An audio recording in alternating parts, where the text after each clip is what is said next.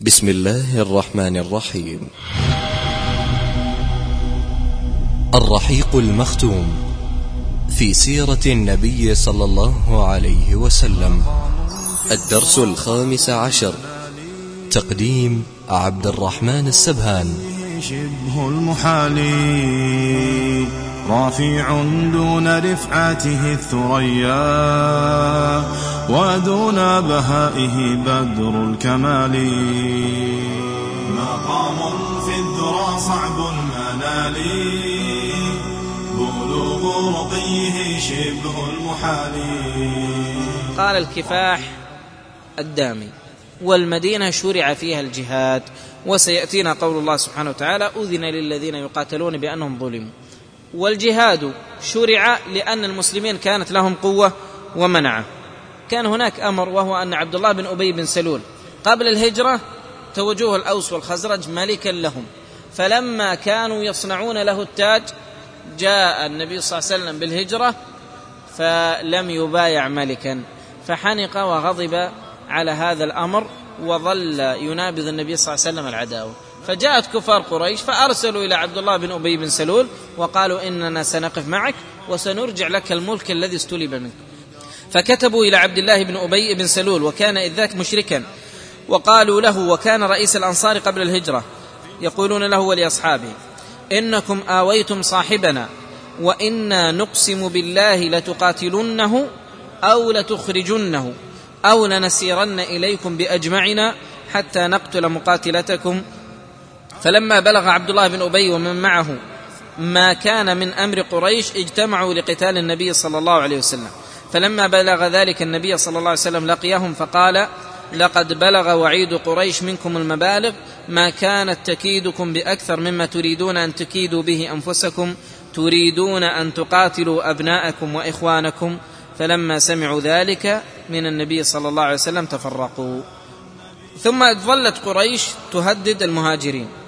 يقول إن قريش أرسلت إلى المسلمين تقول لهم: لا يغرنكم أنكم أفلتمونا إلى يثرب، وسنأتيكم فنستأصلكم ونبيد خضراءكم في عقر داركم. لم يكن هذا كله وعيدا مجردا، فقد تأكد عند النبي صلى الله عليه وسلم من مكائد قريش وإرادته على الشر ما كان لأجله لا يبيت إلا ساهرا أو في حرس من أصحابه. روى الإمام مسلم في صحيحه عن عائشة رضي الله عنها قالت: سهر رسول الله صلى الله عليه وسلم مقدمه المدينة ليلة، فقال: ليت رجلا صالحا من أصحابي يحرسني الليلة. قالت: فبينما نحن كذلك سمعنا خشخشة سلاح، فقال: من هذا؟ قال: سعد بن أبي وقاص. فقال له النبي صلى الله عليه وسلم: ما جاء بك؟ قال: وقع في نفسي خوف على رسول الله صلى الله عليه وسلم، فجئت أحرسه، فدعا له ثم نام. ظل النبي صلى الله عليه وسلم على هذا الأمر، لأنه يخشى من قريش أن ترسل له من يقتله. فلما نزل قول الله عز وجل: والله يعصمك من الناس، ترك النبي صلى الله عليه وسلم الحراسة ولم يجعل له حارسا، لأن الله قال: والله يعصمك من الناس. في هذه الظروف الخطيرة قريش تريد أن تنقض على المسلمين، وعبد الله بن أبي يكيد المسلمين وهم في يثرب. في هذه الظروف أذن للمسلمين بالجهاد والقتال، وكان الأمر هذا غاية الحكمة والرحمة. في هذه الظروف الخطيرة التي كانت تهدد كيان المسلمين بالمدينة، والتي كانت تنبئ عن قريش أنهم لا يفيقون عن غيهم ولا يمتنعون عن تمردهم، أنزل الله الإذن بالقتال للمسلمين ولم يفرضه عليهم، يعني ليس واجبا، إنما مأذون لكم أن تدافعوا عن أنفسكم.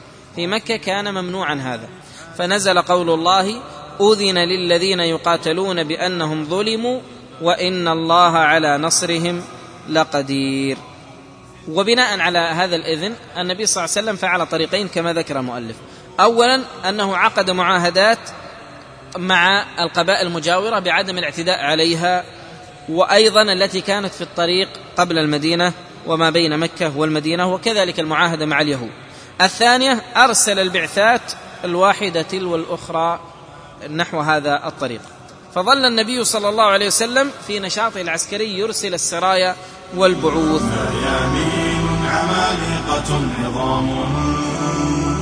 بدين محمد بلغ المعالي، نجوما في سماء العز صاروا لهم نور تلألأ كاللآلي كرام والسخاء لهم رداء وفيهم جمع. غزوة ذي العشيرة هذه الغزوة هي التي سببت غزوة بدر، وهي في جمادى الأولى من السنة الثانية من الهجرة.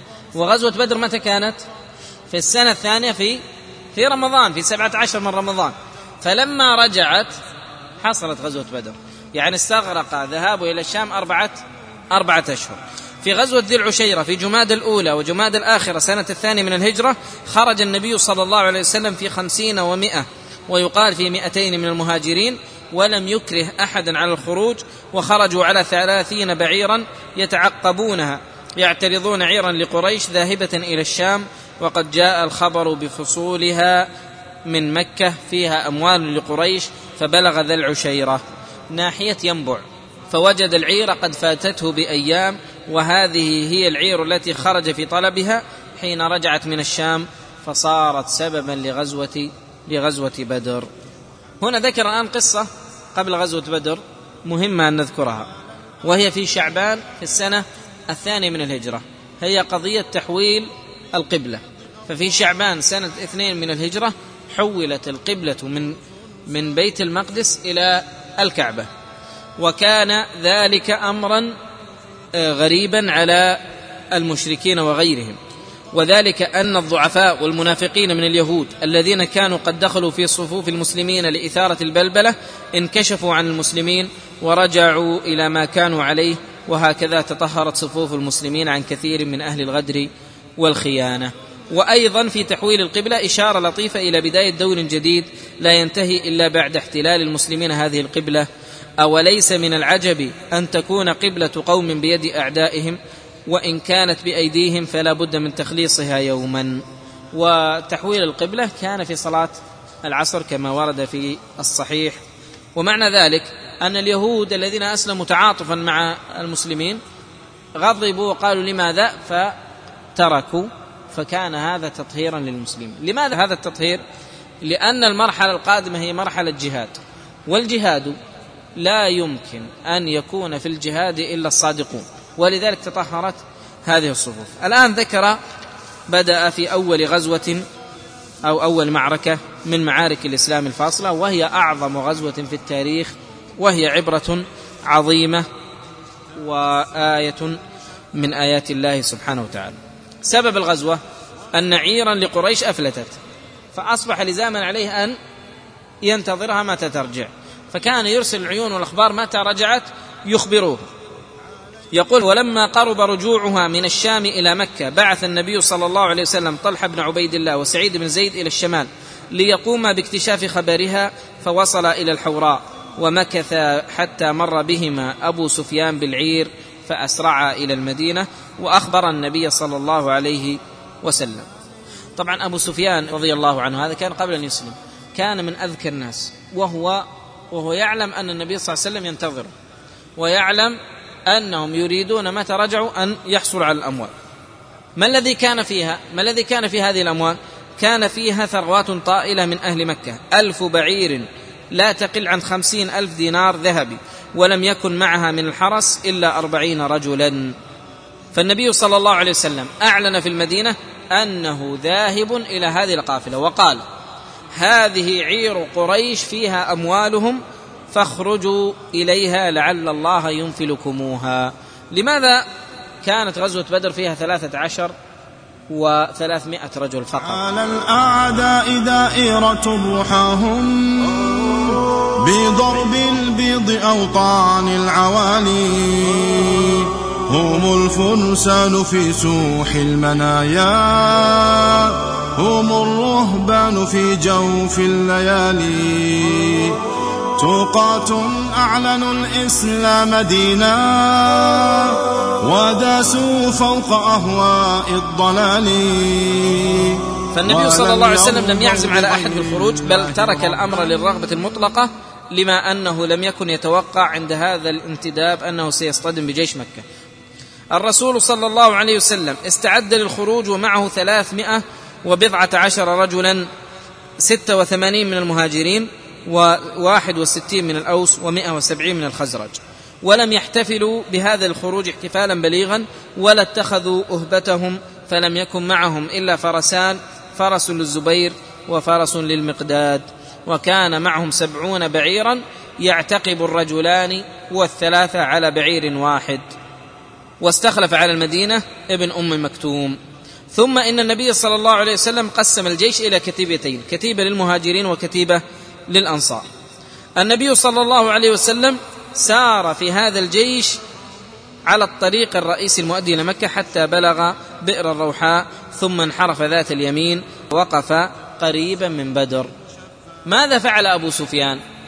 أرسل إلى قريش النذير الذي يخبرهم أن جيش محمد صلى الله عليه وسلم قد أتى. أما خبر العير فإن أبا سفيان كان على غاية من الحيطة والحذر، فقد كان يعلم أن طريق مكة محفوف بالأخطار، وكان يسأل من لقي من الركبان، ولم يلبث أن نقلت إليه استخباراته أن النبي صلى الله عليه وسلم قد استنفر أصحابه. وحينئذ استأجر أبو سفيان ضمضم بن عمرو الغفاري إلى مكة مستصرخا لقريش بالنفير إلى عيرهم.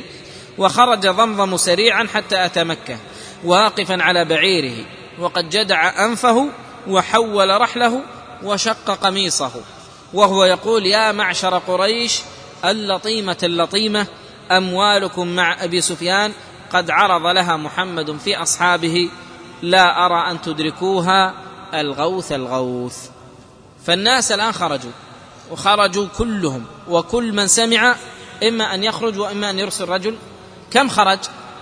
يقول هو خرج 1300 مقاتل، كلهم خرجوا إلى بدر، وكان معهم 100 فرس و600 درع وجمال كثيرة، وكان القائد العام أبو جهل بن هشام، وكان القائمون بتموينه 9 رجال من أشراف قريش. الآن هم خرجوا أيضا ليس للقتال، خرجوا لكي يحموا هذه القافلة. تحركوا كما قال الله سبحانه وتعالى: ولا تكونوا كالذين خرجوا من ديارهم بطرا ورئاء الناس ويصدون عن سبيل الله وأقبلوا بخيلهم فخرين بطرين، كما قال النبي صلى الله عليه وسلم: بحدهم وحديدهم يحادون الله ويحادون رسوله، وعلى غضب وحنق على النبي صلى الله عليه وسلم. ثم تحركوا مسرعين لكي يدركوا القافلة، وسلكوا في طريقهم وادي عسفان ثم قديد، وهناك تلقوا رسالة جديدة يقول لهم: إنكم إنما خرجتم لتحرزوا عيركم ورجالكم وأموالكم وقد نجاها الله فارجعوا. فجاء الرجل وقال لهم: ارجعوا. فقالوا: نرجع. قال أبو جهل: والله لا نرجع، والله لا نرجع حتى نرد بدرا فنقيم بها 3، فننحر الجزور ونطعم الطعام ونسقي الخمر وتعزف لنا القينات وتسمع بنا العرب بمسيرنا وجمعنا، فلا يزالون يهابوننا أبدا. وكثير منهم رجع، وما بقي منهم إلا 1000 مقاتل. وسار الجيش كله حتى قصد بدرا، فوصل حتى نزل قريبا من بدر وراء كثيب يقع بالعدوة القصوى على حدود وادي بدر. وساروا خلفه في كل حال، سلام من إله العرش دوما، عليهم عد حبات الرمال، مقام في الذرى صعب المنال، بلوغ رقيه شبه المحال،